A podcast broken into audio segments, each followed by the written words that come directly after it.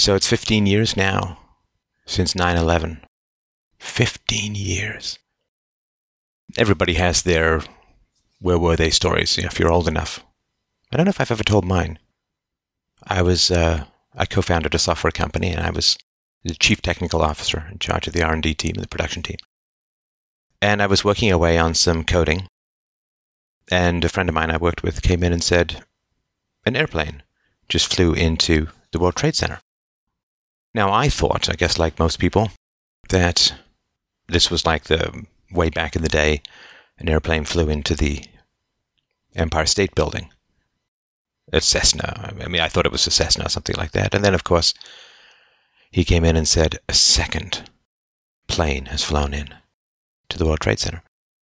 And this is very early in the days of the internet. We were very lucky to find one of the last feeds of a television station. We didn't have any TVs at work, of course, and you couldn't get TV on your computers the way you can now. And we watched. It was a mind dislocating experience. And I really, really understood, and still to this day understand, the horse charging bloodlust that arises from those kinds of visions, where it seems like hell itself has made itself manifest in your world, in your landmarks, among your people. And when the buildings fell, I had this odd illusion that it was not the buildings falling, but all the other buildings rising. It seemed so cartoony, and I could see in my mind's eye all of the breaking masonry and clouds of dust and shattering glass and collapsing stories. Collapsing stories, it's a good phrase, of being inside those buildings when they were reduced to dust by violence and blindness. I was in therapy at the time, and my therapist said about this incident what an amazingly powerful conversation is occurring at the moment. That bothered me because I was young and hotter in blood. And I thought, Lucifer's hammer shall smash those who did this. And of course, because I didn't know much about American foreign policy at the time. I've been out of school for some years and I've been an entrepreneur. Wasn't really following the news that much. Seemed to come out of nowhere. The planes seemed to come crashing down in America like lightning out of the clear blue sky. They flew through. Where could this come from? What could this all be about? Where does the hatred arise from? And it's very good I did not have any kind of public voice in those days. I would have done myself and reason and evidence, if not virtue, a great disservice that morning and in the days that would have followed. When a violation of that sort occurs, the urge is to strike back so hard that it will never happen again. It's a form of terror management, anxiety management. And I was so young, I think, that the common humanity of I wish to strike back for violations, therefore, isn't it possible? Isn't it possible that these are attacks that result from violations overseas? I knew some shreds and bits of American imperialism. I knew, or I thought to some degree, it was like a cliche of the left, but I also knew there was some truth to it. You know, whenever I'd hear Noam Chomsky talking about the peasant communities of Nicaragua, I just thought it was kind of a leftist cliche, but I did know as well some of the pretty unholy stuff the American government has gotten into overseas. And as I've gotten older, and now I think in this decade and a half since that date, I have a perspective that almost feels too big. It's too tragic. It's too heartbreaking and the perspective is just to take the last hundred odd years. That the stated goals of all of these attacks and interventions and controls and invasions and blockades and so on, it's all for peace, for security, for stability. God damn it, it is not happening. It is not happening.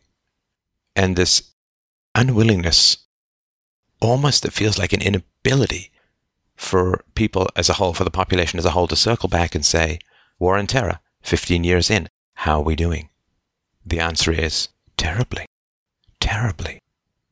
You know the old saying that those who would trade liberty for security will end up with neither liberty nor security. Well, think of all the rights that have been given up and surrendered and vanished, all the freedoms evaporated over the past 15 years.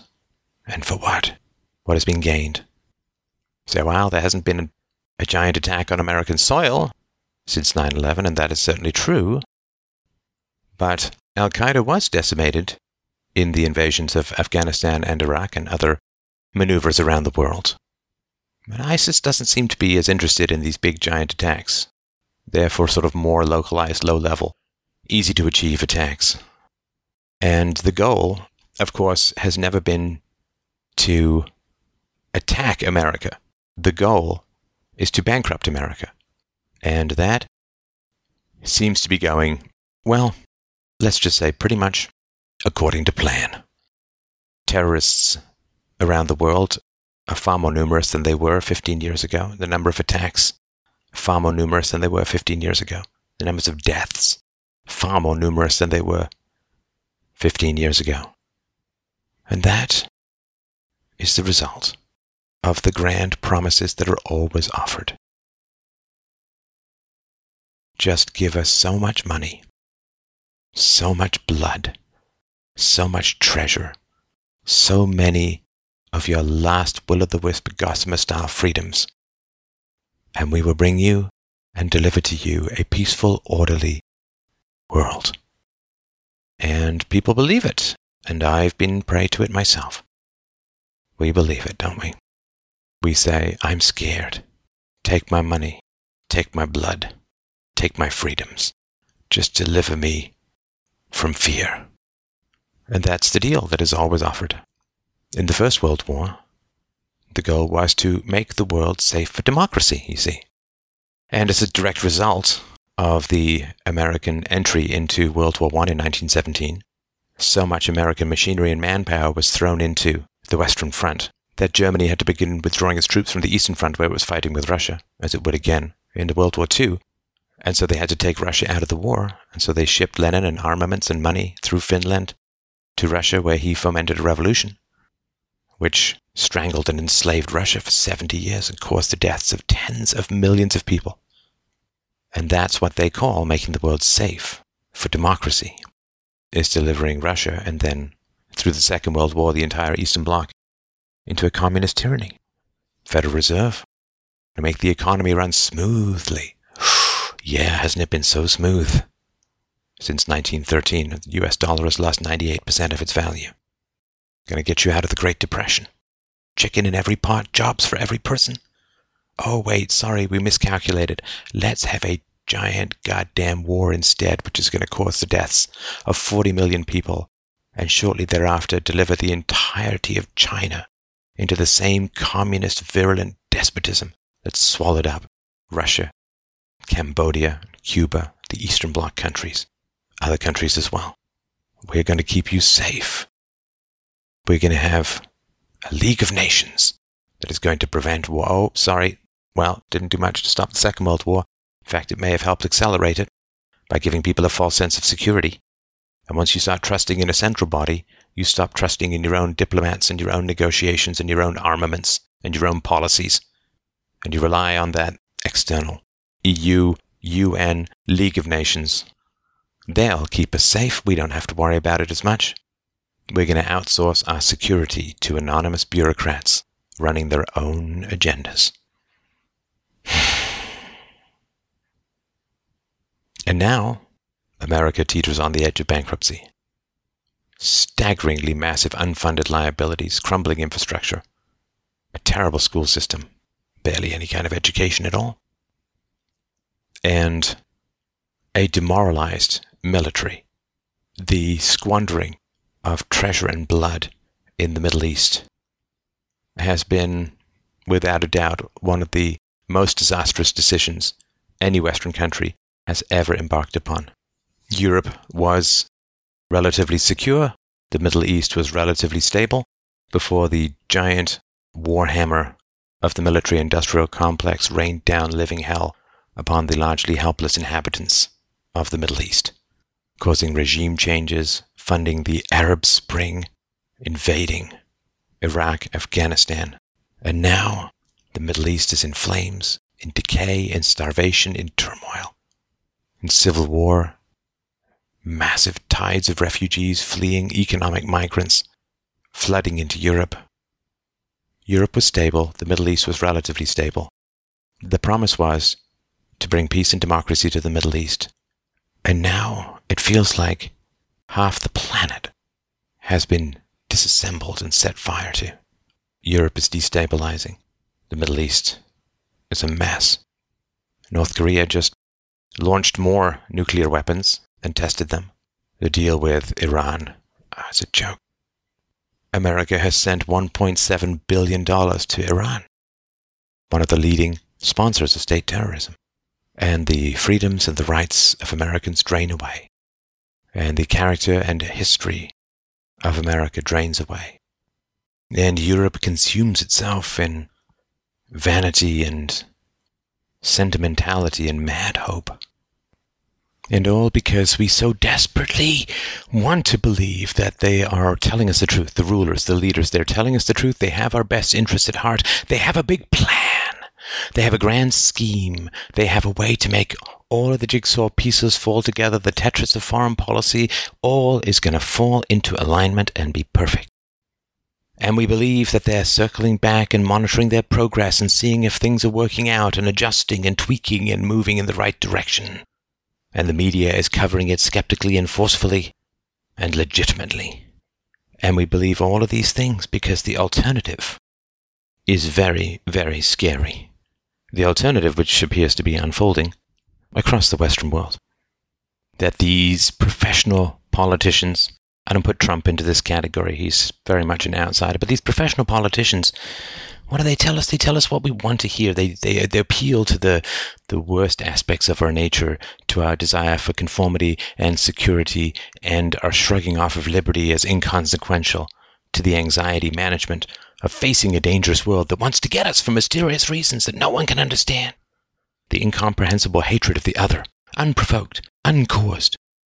That is what they appeal to. That is what they want to evoke in us, is the fear and the drive to be embraced by the bricky, steely arms of a strangling security. But what security is showing up? What peace is being achieved? What progress is being reliably and sustainably attained? Where do you see it? Below us is opening up a cavernous Florida style sinkhole of debt and unfunded liabilities and impossible to meet obligations. And all around us, Ancient entrenched stabilities are giving way, collapsing, crumbling, falling against each other like dominoes. People scattering across the world, cultures clashing, with no philosophical medium to reconcile their oppositions. All because we have been trained by the state to believe in the state.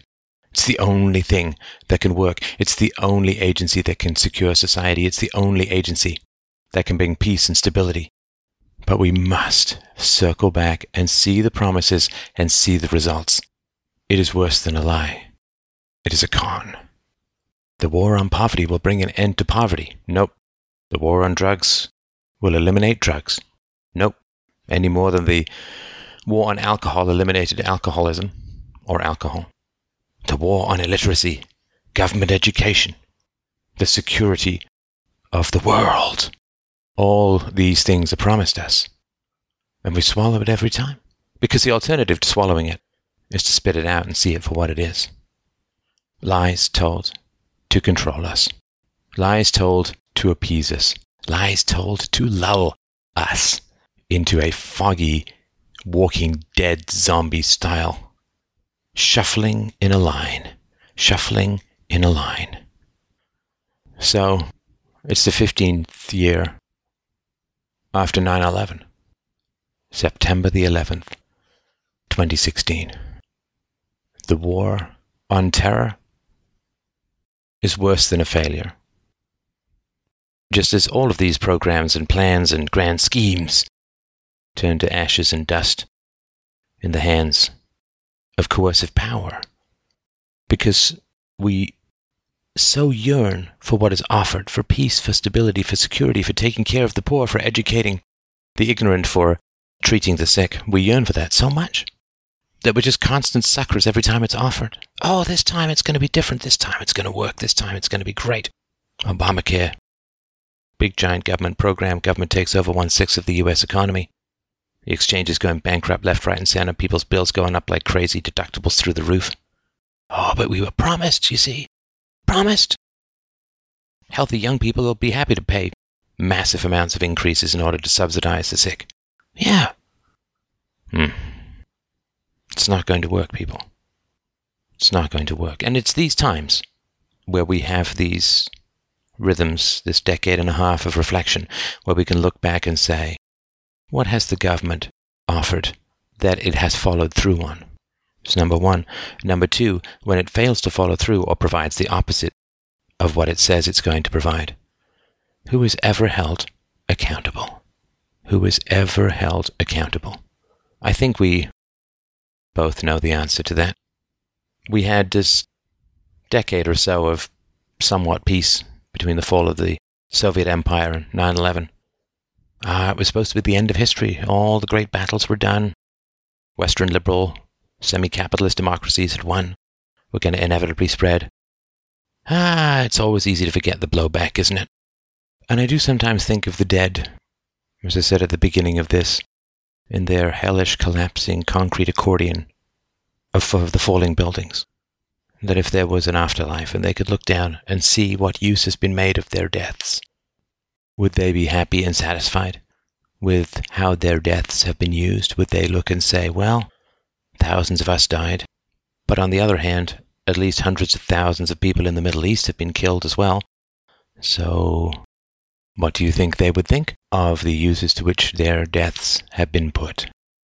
Or would they look back from their perch on the moral objectivity of the heavens and look down on 9 11 and the 15 years that followed and say, it was not just the buildings that fell, everything fell.